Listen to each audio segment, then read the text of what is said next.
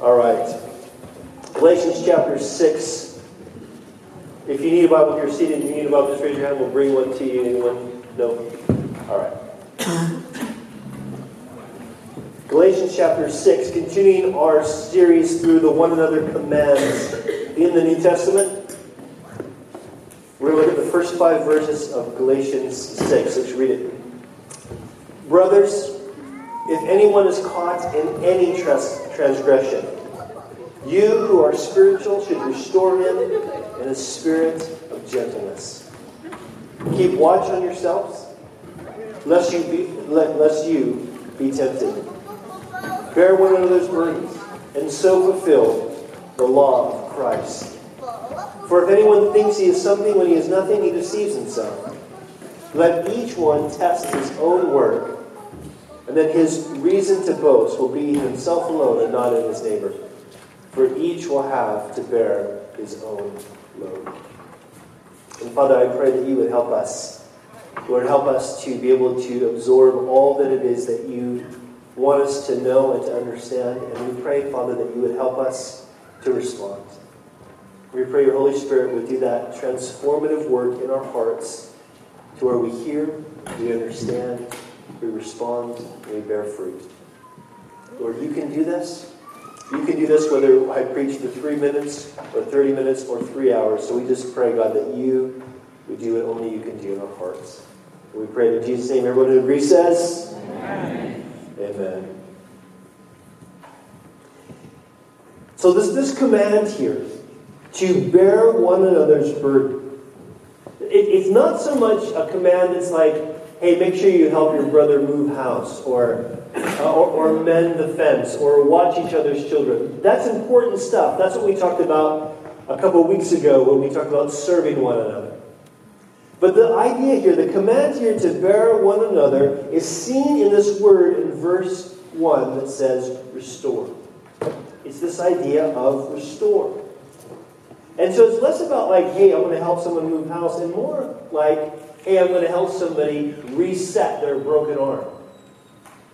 I mean, can you imagine how intense that would be? This is what the word means. The word restore means to set a fractured bone, to put back in order, to mend broken nets. So we talk about bearing one another, we're talking about restoring a brother or sister back onto that right path of God's grace. That's what we're talking about with bearing one another.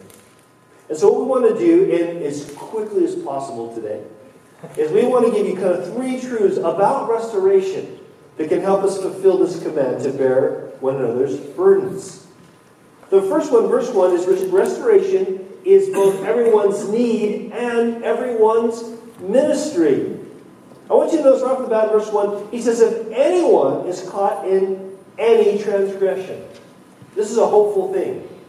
Because the idea here is that there is no brokenness that's beyond God's restoration. It doesn't matter how messed up we are, God is able to fix us. God has provided for us through Christ what we need to be mended, what we need to be healed. In fact, it's funny because we, we should be, we're not always, but we should be the kind of people who can be very open and honest about our brokenness because God can heal anything. We should be the kind of people that don't kind of shrink back from certain transgressions of other people because Jesus can heal any brokenness. In fact, it's interesting when, when Paul says this, it's kind of like he's presupposing that they, whoever reads this has the knowledge of what has been read before in Galatians. That they would know why we're broken and who alone can mend us. Now, if you've been in church for any length of time, you know why we're broken. We're broken because we're born sinners. Adam, our first father, sinned. We've all followed suit. We're broken. And we know we can be mended. Why? Because Christ died for our brokenness. Now, it's important that we see that when we're talking about this, this really has to impact, this really has to kind of lay the foundation and the framework for our being involved in bearing one another's burdens. It has to lay the framework for us restoring each other. We have to see Jesus as the restorer who welcomes anyone who will come to him. This is what Jesus was getting at in John chapter 6 when he says, All that, all that the Father gives me will come to me, notice, and whoever comes to me, I will never cast out. I read a lot of books, most of them pretty good. Occasionally I'll read a book that blows my mind. This is one of those books. Great book. I brought it to recommend. I might even buy a copy for everyone on our team because it's that good. And in this book, the, the author, it's called Gentle and Lowly, uh, the author Dane Ortlund, he's talking about this verse, this John 6 37 verse, and he talks about how we have a tendency to deflect Christ's assurances to us that he really will not cast us out. Let me read this to you. It's going to be on the screen.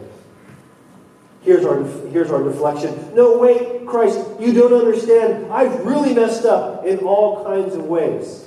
I know, Jesus responds. Well, you know most of it, sure. Certainly more than what others can see, but there's perversity down inside me that's hidden from everyone.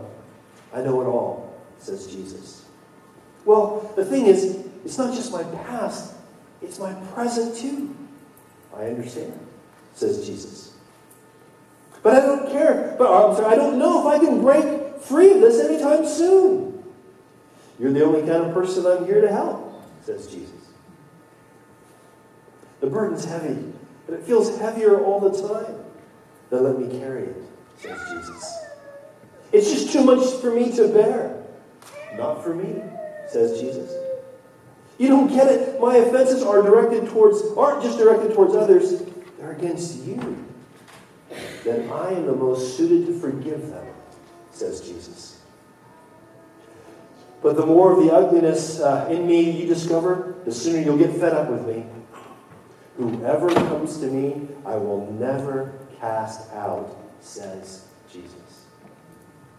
See, if we don't believe this for ourselves, if we don't believe that Jesus would say this to us, that he would accept us as sinners when we come to him and, and continue the work that he's promised to change us, if we don't believe he is that welcoming the sinners, guess what we're not going to be? Welcoming the sinners. And if we can't be that way, we can't be those that are actually in the business of restoring people. If we can't see Jesus this way, then we aren't going to be the people that represent Jesus who is this way. So the foundation for restoring one another has to be seeing that, that restoration is our need before it's our ministry. That we daily, moment by moment, need to come back to Christ and say, Lord, I'm in a bad place. The heart is hard. I need to come to you now. And know that He delights that we're coming to Him and that He's able to restore us. Now, notice what Paul says in verse 1 of Galatians. He says, If anyone is caught in any trespass, you who are spiritual should restore him. You who are spiritual. Now, would anybody here ever want to say about themselves, well, yeah, let me help you. I'm spiritual. that seems so awkward, doesn't it? So odd don't think of spiritual here as is this idea of some elite, some second class group of Christians. In fact, when, when Paul says spiritual, he's, he's emphasizing what he's already emphasized, or he's, he's describing what he's already, already emphasized in the book of Galatians. He's describing this absolute necessity of the Spirit's work. Let's quickly look at the Spirit's work in the book of Galatians. In Galatians chapter 3, here's what we read. Uh, you, can, you can look up these verses later. It says that the Spirit, we, we know that the Spirit brings us to saving faith. It's God's Spirit who draws us to Jesus and makes us perfect. It's God's Spirit who gets us to the end, right? Galatians 3.14 tells us that the Spirit dwells in every believer in Jesus. So if you believe Jesus has died for your sins, has rose from the dead, if you recognize it's the only way that you can be right with God, guess where the Holy Spirit is right now? In you. Paul says in Galatians 4 6, he teaches us that the Spirit confirms to us that we are God's children. When we're wrestling, we're just about to give up, and we think, I, I just can't quite give up. I gotta trust, that I, I gotta believe that I belong to God. Where's that coming from? It ain't coming from you, it's coming from God's Spirit. According to Galatians 5, Paul tells us that we're called to walk with, that's rightly relate to, God's Spirit. That all believers have the Spirit in them, and all, all believers are always walking by God's Spirit or rightly relating to God's Spirit. And then in Galatians 5, It's the Spirit who produces us in us love for God and others. The fruit of the Spirit is love. He produces it. Now, why is this important? Because when Paul says, you who are spiritual, he's not talking about super saints. He's talking about spiritual people who are normal Christians being changed by God's Spirit. So, wherever you are in the process, if you believe in Jesus and you are trusting the Spirit of Christ to be changing you, guess what? You can be you are being restored and can be in the business of restoring others. Do you get me? You don't have to be a super saint. You don't have to have a theological education. Right now, if God's Spirit is applying into your life the gospel of Jesus and you are being restored, guess what you can do? Restore other people. Listen to this, Romans chapter uh, 8. This is Paul writing, uh, reading from the New Living Translation. Paul writes, But you are not controlled by your sinful nature. You still got one. But you're not controlled by it. You are controlled by the Spirit if you have the Spirit of God living in you. And remember that those who do not have the Spirit of, of Christ living in them do not belong to Him at all. Now, this is one of those verses that can either assure you or condemn you. You can feel condemned if you feel like, I'm not really feeling the Spirit's work right now. You can feel condemned. That's not the point of this. The point of Paul writing this is to let them know there's no condemnation for those who are in Christ Jesus. And that God's Spirit is the one who's going to do the work to change you. He's going to learn, He's going to teach you how to walk with Him. And again, this is absolutely necessary. Listen, Jesus says this in John chapter 3, again, New Living Translation. Jesus replies to Nicodemus, a leader of Israel, a leading teacher of Israel. He says to him, I assure you, no one can enter the kingdom of God without being born of water and the Spirit. Humans can reproduce only human life, but the Holy Spirit gives birth to spiritual life. So don't be surprised when I say you must be born again or born of the Spirit. This is so important because when we're talking about restoring each other, we're not talking about producing a program that moves people forward or helps people get out of their sin or delivers them from their drug addiction, as helpful as programs can be.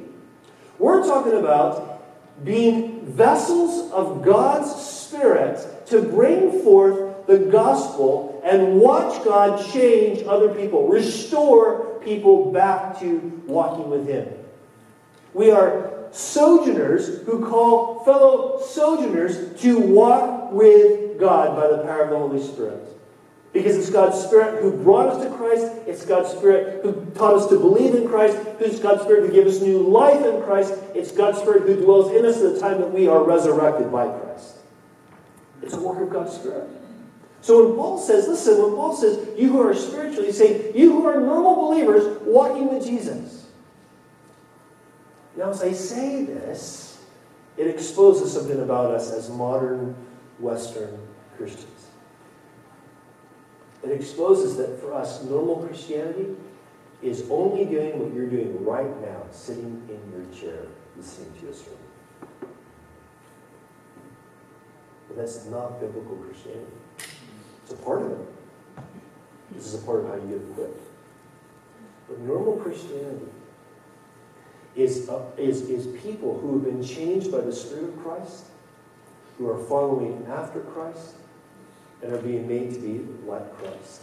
And part of that change happens as we are in the business of bearing one another's burdens, or as Paul began clear here, to restore one another. You guys follow me? Now, as I, as I say this, I know that right now there's, there's part of us that's saying, oh, do that. You can't. That's the point. The whole point of this is that there's no spiritual people without the Spirit of God. And I want to be clear too, this is not a charismatic doctrine. All believers believe this. God wants to do a work in us and do a work through us. You know, one of the things that I've learned most about 30, in, in 30 years of ministry, one of the things I've learned most is that, is that God's use of me has very little to do with me. And what I mean by that, it's not that God doesn't use my personality or that God doesn't give me gifts that He uses. I, am not denying any of that. What I'm saying is, sometimes when I feel like I'm just doing so well with the Lord, I am feeling the anointing. I, I'm ready. Then, then I go to minister, it just falls flat. It bombs. And I'm just talking about corporate ministry, I'm talking about one to one stuff. Other times when I feel like I'm barely hanging on, I'm barely hanging on to Jesus by my fingernails. And then God brings someone who's, who's just as needy or, not, or needier than I am into my path and says, Now you give them something to eat. You serve this person.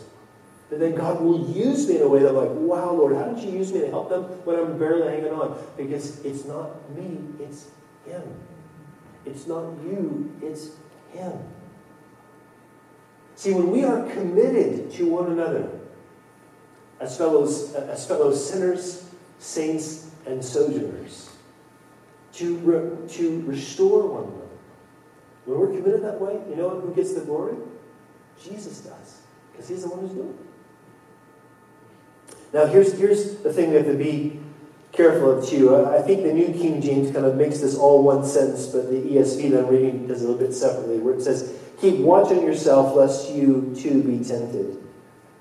And the, he's connecting this to this idea of restoration. Okay, when you're res- restoring one another in that spirit of, of gentleness, in other words, in the same way that Christ is gentle and lowly, you be gentle and lowly. He says, when you're doing that, you need to be careful because you're going to also be tempted. See, see, as people that are, as people who see restoration as both our need and our ministry, we need to recognize that when we're trying to help somebody, we're going to be tempted with the thing that they're struggling with, the thing that they're falling prey to, the thing that they're caught in. Now, now some of us, in fact, I've heard some of you say this, all of us have probably said at one time in our, in our lives as Christians, we've said, you know, I just can't, I don't see why that person could be involved in that.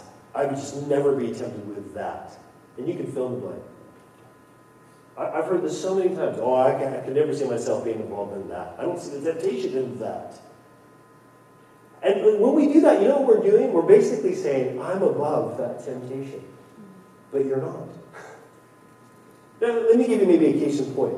I, and I hope this doesn't stumble anybody, but I'm going to just be, I want, I think it's a good way to illustrate this. Personally, I've not really ever had attraction to the same sex, the same gender. Never had a sexual attraction to the same gender. But statistically, a good percentage of you guys have, okay? Men and women. Don't worry, I'm not going to ask for a show of hands. I'm just saying this is, this is just reality. It's a reality of our broken world. So, so when, when, when a brother or sister comes to me and, and is, man, and this, uh, you have to know how hard it is for brothers and sisters to do this. You guys have to know how hard it is for them to admit when they're having same sex attractions. When they come to me and they say, I have these same sex attractions, okay? I'm not going to go? I don't, I don't get it. Why? I want to punch a guy. I want to kiss him. What's the deal? I mean, that's stupid. Because I might understand that particular aspect of sexual brokenness, but I definitely understand sexual brokenness. I definitely know what sexual sin's about. I definitely know what it means to be broken. And the thing is, if I'm trying to help that person, that brother in, in a situation, I need to be careful, not because I'm going to be tempted to kiss him necessarily, but it might make me start feeling like, well, you know, he seemed to kind of get away with some stuff. Maybe I can get away with some stuff. You can be tempted with this.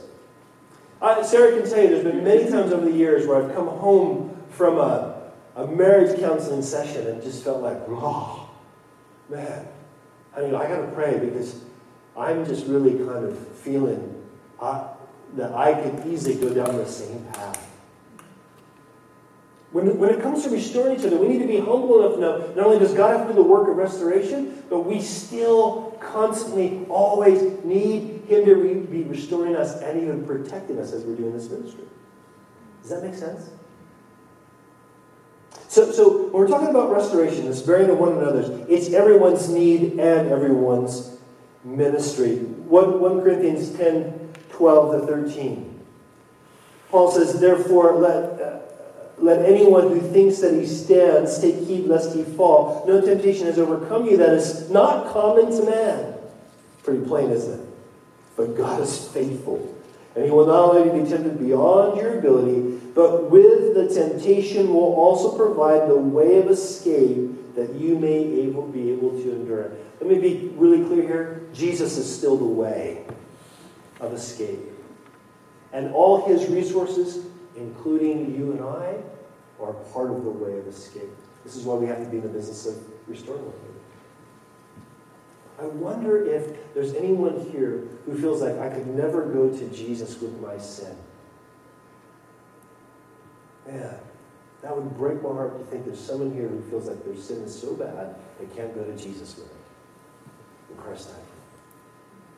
And I wonder how many of us here would, would, would know who pops in our mind when I say, Who do you call when you're feeling so tempted you need deliverance?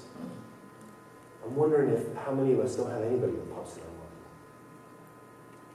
Because part of the way of escape is going to God's people and saying, hey man, would you pray for me? I'm, I'm really struggling. I'm not doing too well. I don't want to fall. Or, hey, can I, you pray for me now? Because I just fell. I just did something really stupid. I really need prayers. Guys, this is what part of one another means. before we go to the next point, have you guys noticed how this is getting more and more intense through the series?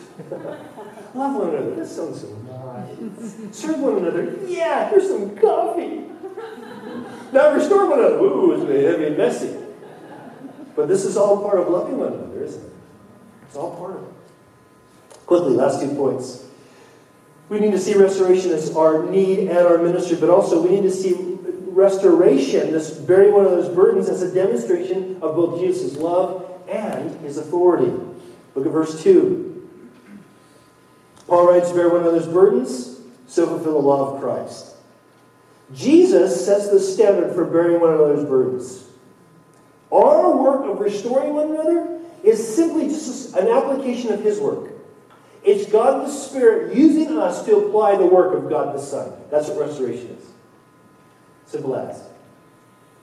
Again, let's see what Paul said earlier in Galatians. Galatians 1 4, what does he tell us about Jesus? The Lord Jesus Christ gave himself for our sins to deliver us from this present evil age.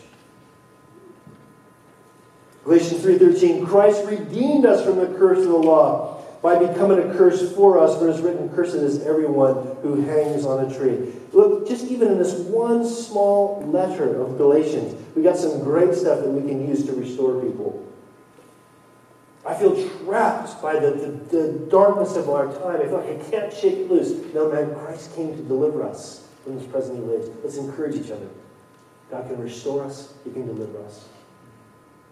I just feel like I'm cursed. I can't break this. Ah, Jesus broke the curse. He broke the curse. I feel that way sometimes too, but you know what? Let's go back to what God says. Let's be restored by what He says, the truth that sets us free. Jesus sets us down for bearing burdens. But also, listen, also verse 2, Jesus commands love. What does it say, verse 2? You do this, you bear one of those burdens, and when you so fulfill the law of Christ. Now we know the law of Christ, right? This is the law of Christ. Jesus says, John 13, 34, a new commandment I give to you, that you love one another. Just as I have loved you, you also are to love one another. Now this is important. It's important because Paul here doesn't say in Galatians, and so fulfill the love of Christ. That would have been just as accurate. But he says the law of Christ. Why? Because he's dealing with legalists. People who think fulfilling the letter of the Old Testament law is how they're right with God. When the truth is we're only right with God through Jesus Christ. Only Jesus can fulfill the letter of the law and the spirit of the law. It's only He can do that to a place of righteousness. We need Him to work in us to even move that direction. But also, it's important that we recognize that what He's saying is it's not the law, the Old Testament law, that is the expression of God's authority, it's Christ Himself. Because when it comes to loving each other this way, listen, love is not just some nice ideal but the very command of the God who is love. He commands it. Love is not an option for us. We're commanded to love. Listen to this. 1 John chapter 4. John writes, Anyone who does not love does not know God, because God is love. And this is love, not that we love God, but that He's loved us and sent us to be, sent His Son to be the propitiation, that's the satisfier of wrath for our sins. Beloved, if God so loved us, we all, uh, also ought to love one another. Can you see the authority here? The God who is love commands that we do love? Oh, wait a second, John. I thought we said we're saved by grace. We are. We're saved by grace, not by law, but we're saved to love. To love the way Jesus loved us. It's a commandment, including restoring one another. In fact, listen, this autonomy, this kind of me as an individual, my life, what I experience, this Western mindset that we all tend to have, this autonomy, it's going to eventually bow to Christ's authority. Which is why Jesus, or Paul says, sorry, Paul says so clearly here in verse 3, very sobering verse, he says, But if, for if anyone thinks that he is something and he is nothing, he deceives himself. What's he talking about in this context? What Paul's talking about here is, is that Jesus would confront the pride that says, I don't need anybody's help, I just need to help myself. I just need to help myself. Have you ever heard that phrase, God helps those who help themselves? That's a lie. You're helpless. That's why Jesus had to come help us. And when we say, I just got to help myself, I just got to do better, and I'm saying this as someone who does this, man, I have this plague of independence. The symptoms come out all the time. I can do it. I'm going to do it myself. I got this. I don't need anybody's help. I hate it when people come to me and say, you know, John, you can't ask for help. I hate it. You know why? Because I'm convicted. Because I know I can. I know I should be more prone to do that. But here's the reality. This, this pride that says, I don't need anybody's help, I just need to help myself, needs to bow to Christ's authority. No, Lord, I need you to restore me, and I need to be involved in the business of restoring others. In fact, listen, this is what's amazing about when we're involved in this restoration ministry. When I seek to restore another, I am actually demonstrating the goodness of God's love. Why? Your friends might ask you. Why would you be involved in such a messy way with the people in your church? Why would you get involved in their junk? Because God so loved me, He got involved in my junk. And I want to demonstrate that goodness of Christ's love. But also, listen, when I receive restoration from another, when a brother or sister calls me on, John, you can get help from someone else. when they call me on my pride, Someone might say from the outside, Who are they to tell you? Aren't you the pastor? They don't you, you correct them. That's what's supposed to happen, isn't it? No, no, no. I'm a brother first, I'm a pastor second. I'm a brother forever, I'm a pastor temporarily. When I get corrected, you know what happens when I receive that restoration from another? I demonstrate the goodness of God's, Christ's authority. Why would you let that guy tell you off? Because I'm so thankful for God's love for me that he would chase me through another brother to say, it's not good go on this road. God's got something better for you. Because, oh, do we want to be seen as a nice church with good coffee? Or do we want to be seen as a place where Jesus restores sinners? Then let's restore one another. Restoration is about demonstrating Jesus' love and authority. And lastly, restoration requires both personal responsibility and divine accountability. Look at verse 4. Paul writes, But let each one test his own work, then his reason to boast will be in himself alone and not in his neighbor. I think it's New International Version says, his reason to boast will be not in comparison to his neighbor which is, I think, gets to the idea there. See, here, here's what Paul's exhorting people to do. He's saying, listen, you need to test yourself against Jesus, not others. See, self examination actually helps prepare us to help others. When we're willing to, to, to look at our lives and our ministries to Jesus, it really humbles us, doesn't it? It really humbles us. My mom used to say, I only lived with my mom from the age uh, zero birth till six, and then her and my dad divorced. I didn't live with her again until I was 15. I lived with her for nine months. It was the most horrible nine months of my life. It was horrible. Because my dad let us be feral. We were wild, and my mom had good rules and morals. So when I went to put the girly poster on the wall, she said, absolutely not. And they say, come on, mom, this, she's dressed. I have high standards.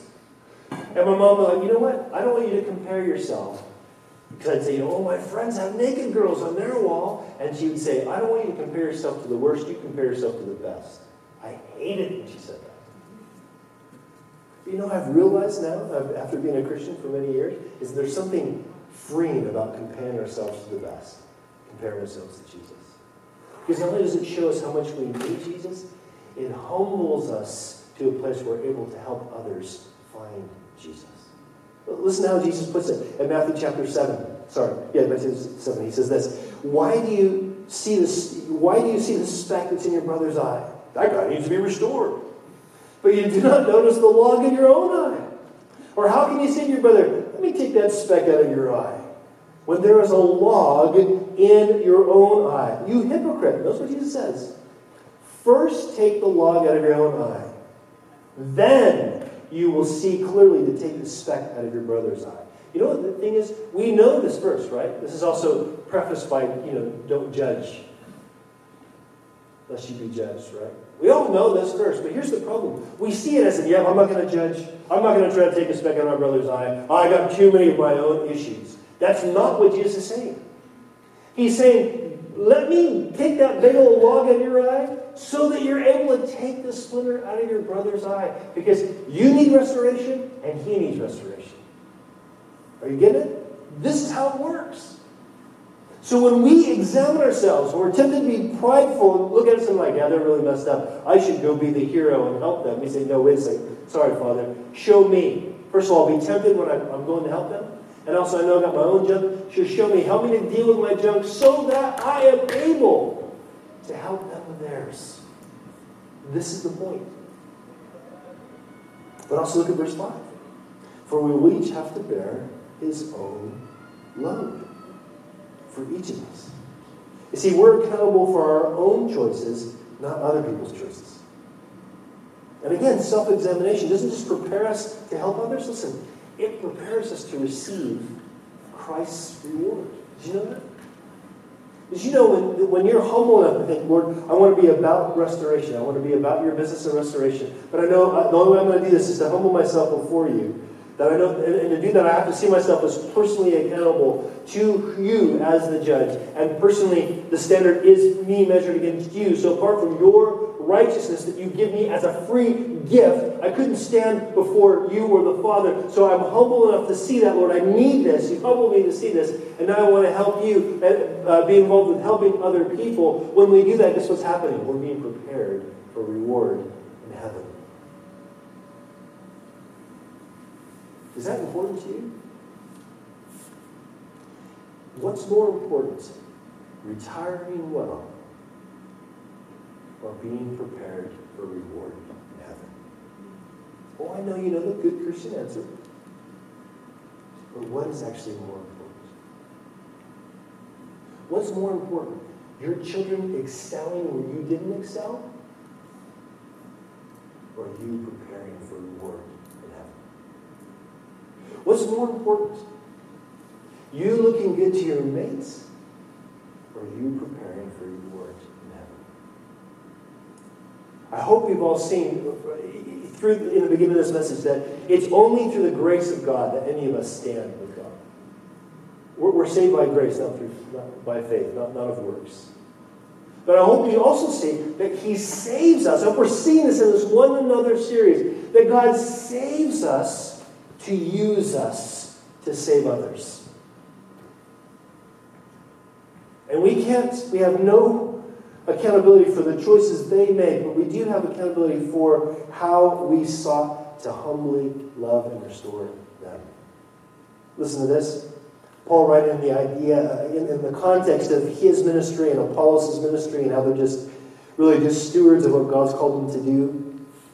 He talks about the foundation that can only be built is on is Christ. And then he says, each one's work will become manifest for the day, that's the day of Christ's return and judgment, will disclose it. Because it will be revealed by fire, and the fire will test what sort of work each one has done. If the work that anyone has built on the foundation survives, he what? He receives reward. If anyone's work is burned up, he suffers loss, though he himself will be saved, but only as through fire. Do you see how Paul's making it clear? This is not about are you saved or not saved. It is about are you preparing for what God's prepared you to save you for? Are you preparing for that? Listen, when I stand before God, He's not going to ask me, John, how many of the books of the Bible did you exegete? Anybody here know what exegete means? A few. Yeah, Rory does, the theological student. He's not going to say that. He's not going to say, what was the average Sunday attendance of the church you pastored? How many missionaries did you send out? None of those things are going to matter. What's going to matter, he's going to say, how did you give away me? How are you, as a restored one, in the business of restoring? I'm going to be rewarded for that. And I, I tell you, this is the thing that really sobers me at times. It sobers me, especially when I go to leaders' conferences, and guess what they talk about? How many people are in your church?